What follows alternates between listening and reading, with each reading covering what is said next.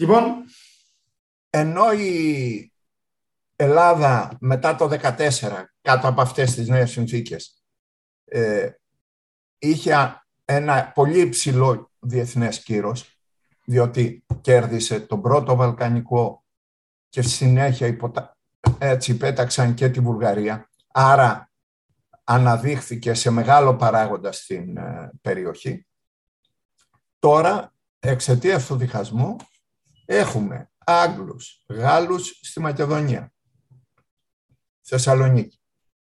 Έχουμε Γερμανούς, Βούλγαρους στην ε, Μακεδονία, στην Ανατολική Μακεδονία, καταλαμβάνουν και την καβάλα που τις παραχωρεί η βασιλική κυβέρνηση. Παραδόθηκε ο ελληνικός στρατός ε, και τους έδωσε την καβάλα στους Βούλγαρους. Με συνέπεια τεράστιο αριθμό νεκρών. Περισσότερους από όλους τους νεκρούς των πολέμων της, περι... της εποχής. 45.000 νεκρούς είχαν. Ε, διότι ε, έκαναν φοβερά πράγματα στους ε, Μακεδόνες, στους πληθυσμούς της περιοχής. Έχουμε τους Ιταλούς να έχουν καταλάβει τη Βόρειο Ήπειρο και τα Γιάννενα, γι' αυτό δεν πήραμε ποτέ τη Βόρειο Ήπειρο, γιατί κόντραρε η Ιταλία. Δύο κυβερνήσεις μετά το 16, έτσι μετά το καλοκαίρι του 16, τον, το φθινόπωρο του 16, ο Βενιζέλος πλέον αφού βλέπει ότι η κυβέρνηση δεν αμήνεται απέναντι στους Βουλγάρους, είχε ήδη ε, παραδώσει το οχυρό Ρούπελ και την Καβάλα. Επομένως, παρότι μέχρι τότε δεν ήθελε να το προχωρήσει, ο Βενιζέλος ήταν πάντα ενάντια στο διχασμό. Τον έσπροχναν, έτσι, κάθε υπερβολή. Τον έσπροχναν όλοι οι συνεργάτες του. Τελικώς, μετά την παράδοση και της Καβάλας, αποφάσισε, ε, πηγαίνει στη Θεσσαλονίκη, έχουμε δύο κυβερνήσεις. Έχουμε πέντε δυνάμεις ξένες στα εδάφη της Ελλάδας και δύο κυβερνήσεις.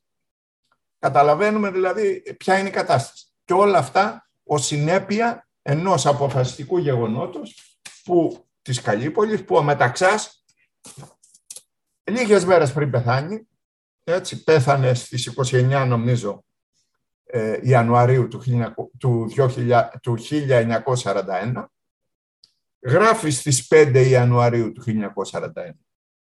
Θα μας συγχωρέσει ο Θεός το έγκλημα του 1915. Φταίμε όλοι. Και ο Βενιζέλος ακόμα. Τώρα αισθάνομαι πόσο έφτεξα. Αυτό είναι πάρα πολύ σημαντικό, γιατί από όλη αυτή την περίοδο ο Μεταξάς επικεντρώνει σε εκείνο που είναι το κομβικό και όπου ο ίδιος έπαιξε το μοιραίο ρόλο. Την Καλύπολη. Ομολογία είναι αυτό. Ακριβώς. Διότι μετά, ε, βεβαίως, τα ξαναγύρισε ο Βενιζέλος, ε, συμμετείχαμε στον πόλεμο, κερδίσαμε τη μάχη του Σκρά, παίξαμε αποφασιστικό ρόλο στην ήττα της Βουλγαρίας και των Γερμανών στο Ανατολικό μέτωπο. Γι' αυτό μας επιτρέψανε και να συμμετάσχουμε στο συνέδριο ειρήνης των νικητών, από την πλευρά των νικητών και έδωσαν στην Ελλάδα έτσι, ε, και τη Βόρειο Ήπειρο και την ε, ε Δυτική Μικρά Ασία και τελικώς και την Ανατολική Θράκη. Ακριβώς για αυτό το λόγο και λόγω των τεράστιων προσπαθειών του Βεντζέλου. Όμως, τι συμβαίνει τώρα; Ο πόλεμος για τους υπόλοιπους έχει τελειώσει. Ο παγκόσμιος πόλεμος έχει τελειώσει. Άρα η Ελλάδα βρίσκεται με την Τουρκία, σχεδόν μόνοι, λίγο οι Εγγλέζοι ε, συμμετέχουν, απέναντι στην Τουρκία. Όχι όπως θα συνέβαινε το 2015 που ήταν ένα σύνολο δυνάμεων συμμαχικών. Και μάλιστα έχουν ανατραπεί τα πράγματα στη Ρωσία. Η ε, Μπολσεβίκη, η νέα κυβέρνηση, έτσι, βοηθάει τον Γκεμάλ, που στην αρχή είχε μερικές ομάδες ε, ανταρτικές, δεν είχε σημαντικό στρατό. Μπορούσε δηλαδή να συντριβεί πολύ γρήγορα. Απλά την πρώτη περίοδο δεν άφηναν τους Έλληνες οι σύμμαχοι να προχωρήσουν πέρα από τη Σμύρνη. Ε, Τέλος πάντων, βοηθάνε τον Γκεμάλ και αρχίζει να υπάρχει ε, μια τουρκική κυβέρνηση διαφορετική από εκείνη του Σουλτάνου. Γιατί τη συνθήκη των Σευρών την είχε υπογράψει η τουρκική κυβέρνηση. Δεν ήταν μια συνθήκη που είχε απλώς τη συμφωνία των υπολείπων. Η τουρκική κυβέρνηση συμμετείχε και είχε δεχτεί την παραχώρηση της Ανατολικής ε, Θράκης, την ε, παραχώρηση της Μύρνης κτλ. Απέναντι σε αυτό και μάλ ξεκινάει ε, με ανταρτοπόλεμο στην αρχή και με μικρές δυνάμεις ε, που ήταν πολύ εύκολο ε, να αντιμετωπιστεί.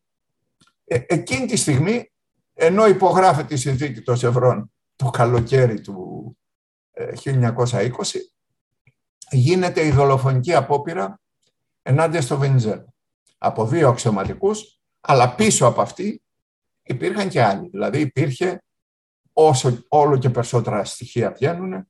Εγώ βάζω μερικά πράγματα στο βιβλίο μου. Ε, υπήρχε μία συνωμοσία ε, η οποία σκόπευε στην δολοφονία του Βενιζέλου και σε πραξικόπημα στην Αθήνα. Εκεί ήταν πια τα πράγματα, έτσι, ο διχασμός, γιατί είχε και με νεκρούς, είχαν γίνει συγκρούσεις, δεν έχουμε το χρόνο να αναφερθούμε σε αυτά. Είχε και τέτοιες παραμέτρους. Απέναντι σε αυτή την ενέργεια, ο Βενιζέλος κάμπτεται, το ομολογεί μετά, ότι για πρώτη φορά λέει κάμφθηκα ε, και λέει ότι εντάξει δεν μπορώ να προχωρήσω όταν βλέπω Έλληνες να θέλουν και μάλιστα αξιωματικούς να θέλουν να με δολοφονήσουν, θα κάνω εκλογές. Με το λάθος του μεταξύ θέλω να πάμε στα λάθη του Βενιζέλου και ένα από αυτά είναι και οι εκλογές. Ε, στις εκλογές παραδίδεται μια σειρά από απόψεις που μπορεί να τον οδήγησαν, που είναι η ψυχολογική κάμψη, αυτό που είπατε με την απόπειρα δολοφονίας του, με την δυσκολία της, ε, αναλογιζόμενος τη δυσκολία της εφαρμογής της ε, συνθήκης των Σευρών ή κατά άλλους που ήταν πολύ σίγουρος για την προσωπικότητά του και την νίκη του για να ολοκληρώσει την Ελλάδα των δύο υπήρων και των πέντε θαλασσών. Μέσα στα λάθη λοιπόν του Βενιζέλου, παρότι στο, στο βιβλίο συντάσσεται απόλυτα με την άποψη και τις στρατηγικές επιλογές του, ασκείται και πολύ σημαντική κριτική. Μία από αυτές είναι στις, ε, για τις εκλογές. Ε, ποιο ρόλο έπαιξαν οι εκλογές; Εντάξει, οι εκλογές έπαιξαν ε, πέρα από τον άμεσο ρόλο, ε, είχαν και μία άλλη συνέπεια. Ότι εκείνη τη στιγμή ο στρατηγός Παρασκευόπλος, έτσι, ε, στις, ε, στα τέλη του καλοκαιριού του 20, ε, είχε πει στο Βενιζέλο να προχωρήσουν να συντρίψουν τις δυνάμεις του Κεμάλ που ήταν πολύ μικρές ακόμα, ούτε μεγάλη βοήθεια είχε πάρει ακόμα τους Ρώσους, τίποτα. και ο Βενιζέλος του είπε να περιμένει. το ξαναρχίζει το φθινόπωρο, συμφωνεί με τους Άγγλους να γίνει και απόβαση στον Πόντο, ώστε να πλαγιοκοπηθεί από δύο πλευρές, να πλαγιοκοπηθεί και από εκείνη την πλευρά ο τουρκικός στρατός, έτσι, από τη βόρεια ε, Μικρά Ασία, που όπως καταλαβαίνουμε θα τέλειωνε τον πόλεμο. Γιατί, γιατί πολλοί δεν καταλαβαίνουν, λέει καλά θα χανόταν η Τουρκία. Όχι. Εκ των πραγμάτων, η συνθήκη των Σευρών τι προέβλεπε; Κράτος των Αρμενίων, Πόντιων, Κούρδων τους Έλληνες στην ε, Δυτική Μικρά Ασία και την Ανατολική Θράκη και ένα τουρκικό κράτος το οποίο θα ήταν γύρω από την Άγκυρα ε, και επομένως η Μικρά Ασία θα είχε ε, μοιραστεί σύμφωνα με την εθνική της πραγματικότητα, όπως είχε γίνει στα Βαλκάνια. Εάν αυτό είχε συμβεί, δεν υπήρχε καμία δυνατότητα η Τουρκία να έχει τις δυνάμεις ώστε να μπορεί να γίνει αυτό που έγινε σήμερα. Διότι αυτό που έγινε σήμερα το κατάφερε εξοντώνοντας τους χριστιανικούς φιλετισμούς, Έλληνες και Αρμενίους, εκδιώκοντάς τους και ενσωματώνοντας τους μουσουλμανικούς πληθυσμούς που δεν ήταν Τούρκοι στο εσωτερικό του τουρκισμού. Γι' αυτό βλέπεις τόσες χιλιάδες σημαίες όπου εμφανίζεται ότι υπάρχει τουρκικό, έχει συνέχεια σημαίες και επιμονή Τουρκία, γιατί η εθνική κατασκευή έγινε από τα πάνω. Δεν ήταν όλοι αυτοί, ήταν μουσουλμάνοι αλλά όχι Τούρκοι. Ε, οι μόνοι που ξέφυγαν από αυτό ήταν οι Κούρδοι, που είχαν σχετικά ισχυρή εθνική ταυτότητα και δεν ενσωματώθηκαν στο τουρκικό αφήγημα. Αυτά για να έχουμε μια εικόνα του πώς μπορούσαν να είχαν εξελιχθεί τα πράγματα τότε. Όλα παίχτηκαν σε μία κλωστή. Ο Βενιζέλος λοιπόν είναι λογικό. Μόλις είχε υπογράψει αυτή τη συνθήκη, έτσι, το ευρώ. Φεύγει για να έρθει στην Ελλάδα και του κάνουν δολοφονική απόπειρα. Ε, λέει ότι κάμφθηκα. Και είπα ότι θα πρέπει να ανανεωθεί η εμπιστοσύνη του ελληνικού λαού σε μένα. Όμως, υπήρχαν, υπήρχε... Ήθελε εκ νέου δηλαδή μια ισχυρή λαϊκή εντολή για... Ναι, ισχύει αυτό. Γιατί ε, δεν ένιωθε ότι θα μπορούσε να τα βγάλει πέρα χωρίς να έχει μία συνένεση. Ε, δεύτερο, σημαίνει και κάτι άλλο. Ενώ θα τις έπαιρνε τις εκλογές, δεν υπάρχει αμφιβολία, συμβαίνει ένα άλλο διαολεμένο γεγονός, ο θάνατος του βασιλιά Αλέξανδρου, ο οποίος συμφωνούσε με τον Βενιζέλο, ήταν γιος του Κωνσταντίνου, αλλά πλέον είχε συνταχθεί με τον Βενιζέλο, από δάγκωμα μαγμούς. Ο βασιλιάς Αλέξανδρος ήταν νεαρότατος. Πεθαίνει ο βασιλιάς Αλέξανδρος λίγο πριν τις εκλογές της 1ης Νοεμβρίου του 20 και αυτομάτως το δίλημα μετατίθεται στο Βενιζέλος Κωνσταντίνος. Άρα συσπυρώνονται πάρα πολλές δυνάμεις, διότι ο Κωνσταντίνος ήταν το σύμβολο έτσι ενός ολόκληρου στρατοπέδου. Έπαιξε πάρα πολύ το θυμικό. Αποφασιστικό ρόλο έπαιξε. Διότι επειδή οι εκλογές ήρθανε ίσα βάρκα ίσα νερά, σχεδόν 50-50% ήταν τα ποσοστά, και υπήρχε και ένας άλλος λόγος που, τις, που δεν θα έπρεπε να γίνουν, ότι δεν ψήφιζαν ακόμα οι άνθρωποι από τη Σμύρνη, οι οποίοι αν ψήφιζαν είναι φανερό ποια θα ήταν τα αποτελέσματα. Και επειδή το σύστημα το εκλογικό ήταν πιο ψηφικό και επειδή ο Βενιζέλος όπου επικράτησε έπαιρνε 80, 90%, 100% όπως στη Θράκη, αλλά σε όλη τη λεγόμενη παλιά Ελλάδα έχασε με 60-40 και εκεί βγαίναν οι βουλευτές. Άρα πλειοψήφισε μεν ελάχιστα σε ψήφους, αλλά ιτήθηκε σε επίπεδο εδρών. Ένα ειδικό κεφάλαιο που αυτό πραγματικά είναι μια ηρωνία, ενώ έχει πλειοψηφία να χάνει το, την, την κυβέρνηση. Και κάτι άλλο ακόμα, δεν συμπεριελήφθησαν οι ψήφοι των στρατιωτών. Αλλά αυτό είναι ένα άλλο ζήτημα. Ε, γι' αυτό δεν βγήκε ούτε βουλευτής. Οι ψήφοι των στρατιωτών, οι οποίοι είχαν ψηφίσει, δεν καταγράφηκαν από τη νέα κυβέρνηση που έγινε μετά, κάνανε προσφυγή, δεν καταγράφηκαν και το δικαστήριο μετά αποφάσισε να, μην μετρηθούν, αφού είχε πέσει η κυβέρνηση και είχε έρθει ο Κωνσταντίνος. Άρα, ποιο, γιατί είναι τραγικό αυτό το γεγονός, διότι ο Κωνσταντίνος στα μάτια το, της Αντάν συμβόλιζε τον αντίπαλό τους. Όπως λέει κάποιος, ο Κωνσταντίνος ήταν ο πιο μισητός άνθρωπος στην Ευρώπη μετά τον Γκάιζερ.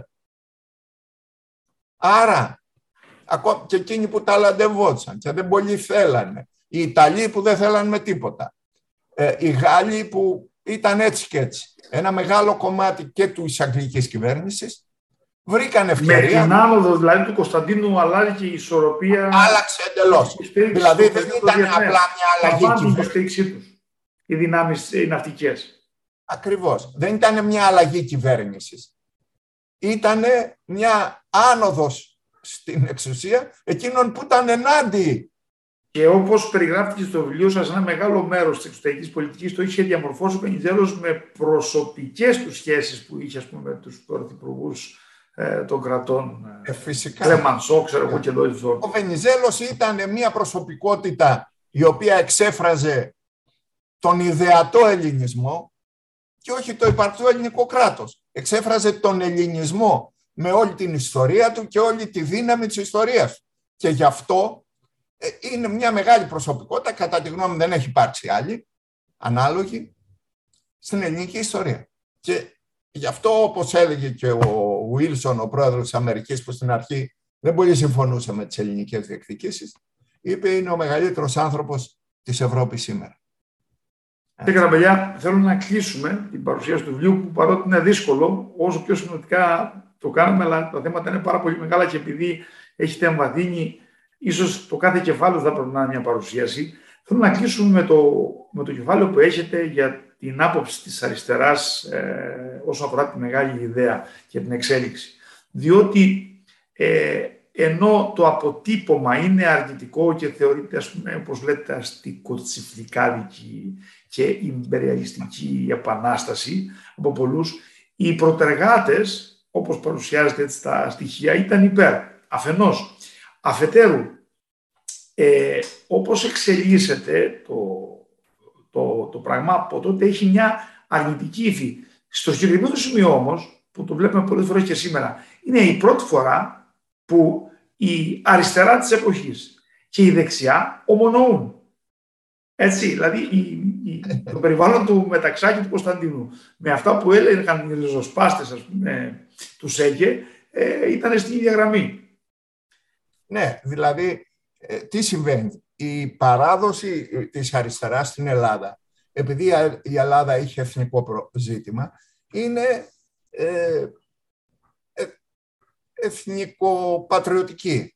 Δηλαδή, συνδύαζε τα, τις κοινωνικές διεκδικήσεις με τον πατριωτισμό. Θα δείτε, ο Καλέργης, ας πούμε, ο κριτικός που ήταν έτσι που οργάνωσε μαζί με τον Πλάτωνα Δρακούλη την ε, πρώτη απεργία στην Αθήνα, ε, όταν έγινε η Επανάσταση στην ε, Κρήτη, τα παράτησε όλα και ήρθε στην Κρήτη να πολεμήσει και έγινε μετά και βουλευτής της Κρητικής Βουλής. Ο ε, ιδρυτής ουσιαστικά του ελληνικού σοσιαλισμού, με τον οποίο συνεργαζόταν ο Καλέργης, ο Πλάτων Δρακούλης που έβγαζε το περιοδικό Άρδιν, από το οποίο έχουμε πάρει τον τίτλο κάποιοι, ε, για να συνεχίσουμε αυτή την αντίληψη, ήταν απόλυτα ταυτισμένος με αυτή την αντίληψη. Πάρα πολλοί άλλοι, όλοι οι γνωστοί σοσιαλιστές της εποχής, ε, ήταν... Ε, Μιλάμε και για μεγάλες προσωπικότητες ήταν, όπως ήταν ο Δημήτρης Γλινός ή ο Γιώργος Ο Δημήτρης Γλινός, που μετά είναι αυτός που έκανε, ε, έγραψε το τι είναι και τι θέλει το ΕΑΜ. Διότι ε, πήγε στο Κομμουνιστικό Κόμμα, συνεργάστηκε με το Κομμουνιστικό Κόμμα μετά το 1934, όταν το Κομμουνιστικό Κόμμα εγκατέλειψε τα περί Μακεδονικού. Τότε, ο Γλινός μέχρι τότε δεν, παρότι είχε μαρξιστικές αντιλήψεις και τα λοιπά, δεν προχωρούσε. Ήταν ο Γιαννιός που έχει κάνει το Σοσιαλιστικό Κέντρο Αθήνας. Ε, το ίδιο το Κουκουέ, άμα το πει κανείς στα μέλη του Κουκουέ, σήμερα μπορεί να πάθει και αποπληξία, το οποίο ιδρύθηκε ως ΣΕΚΕ, Σοσιαλιστικό Εργατικό Κόμμα Ελλάδος, το ενίσχυσε ο Βενιζέλος για να δημιουργηθεί. Γιατί ήθελε να υπάρχει ένα σοσιαλιστικό ε, κόμμα ελληνικό που να παίζει ρόλο στις ελληνικές διεκδικήσεις, στα συνέδρια των σοσιαλιστών στην Ευρώπη.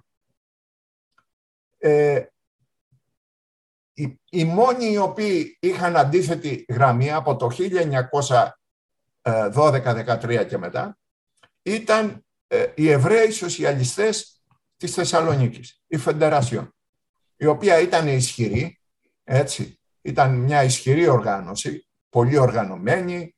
Ε, οι Εβραίοι εξάλλου έχουν πάντα ισχυρή οργανωτικότητα, δεν είναι σαν και εμάς που είμαστε σκορποχώρια.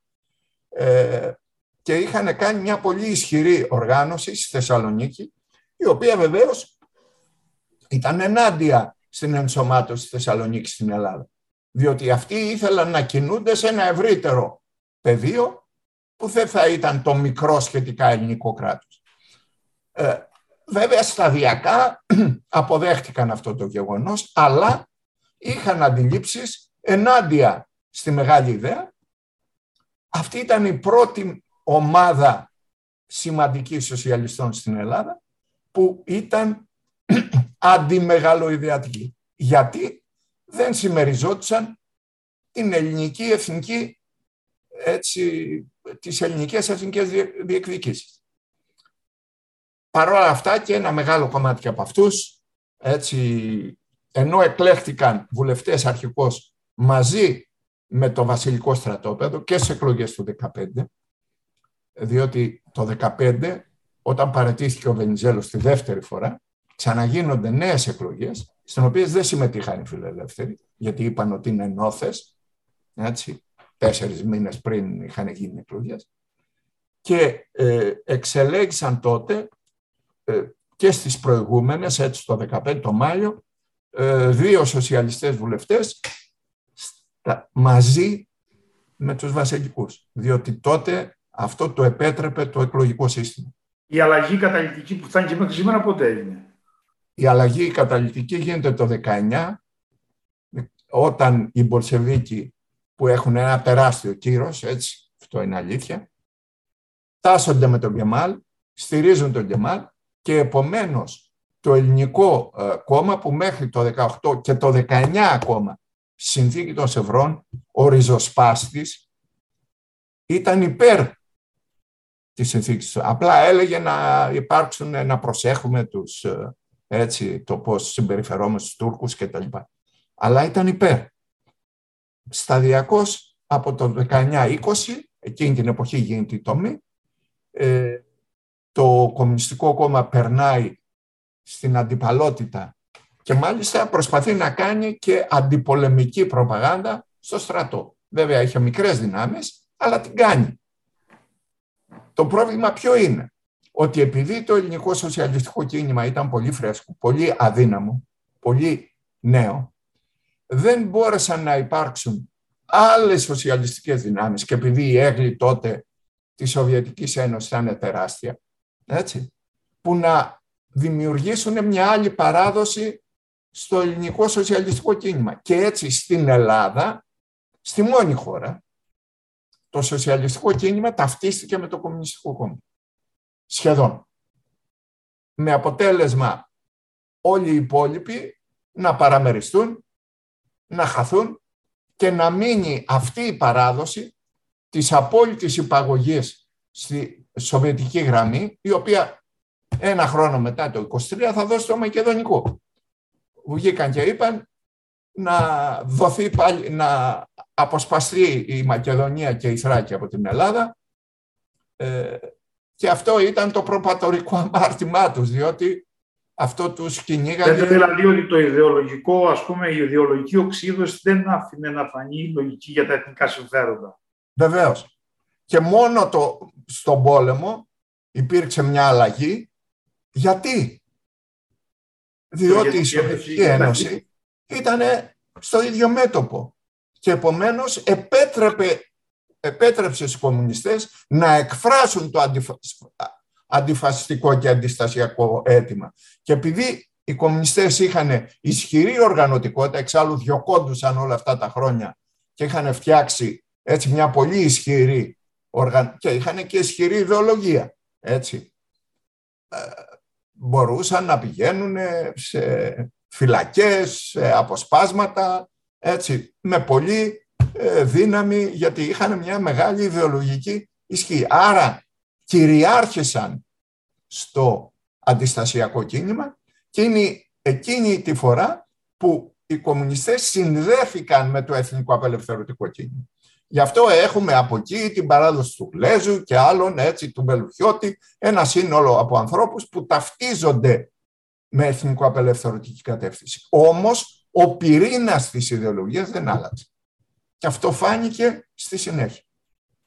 Φάνηκε από το 1974 και μετά, έτσι, που ούτε ε, φάνηκε στην Κύπρο όπου δεν συμμετείχαν στον εθνικό απελευθερωτικό αγώνα και από το 1974 και μετά που σταδιακώς ε, εγκαταλείπουν κάθε ε, εθνική αντίληψη. Μάλιστα. Αλλά αυτά είναι ιστορίες που δεν αφορούν το βιβλίο. Το βιβλίο πάντως νομίζω ότι καλύψαμε μερικά βασικά σημεία. Οι αναγνώστες ε, για περισσότερες λεπτομέρειες πρέπει να σταθούν εκεί και εγώ επιμένω ότι το σημαντικό είναι στα αρχεία, ιδιαίτερα στα γερμανικά αρχεία που ε, έχουν ναι, Τα οποία είναι αδιάψευστα, δηλαδή δεν μπορεί να διαψευστεί γιατί τα λένε οι Γερμανοί. Ακόμα και για τη χρηματοδότηση του Μεταξά και για την δολοφονία του Μενιζέλου και το καθεξής. Θα ήθελα να σας ευχαριστήσω θερμά για την παρουσία σας περισσότερα στο βιβλίο σας. Ευχαριστώ πολύ. Ευχαριστώ πολύ.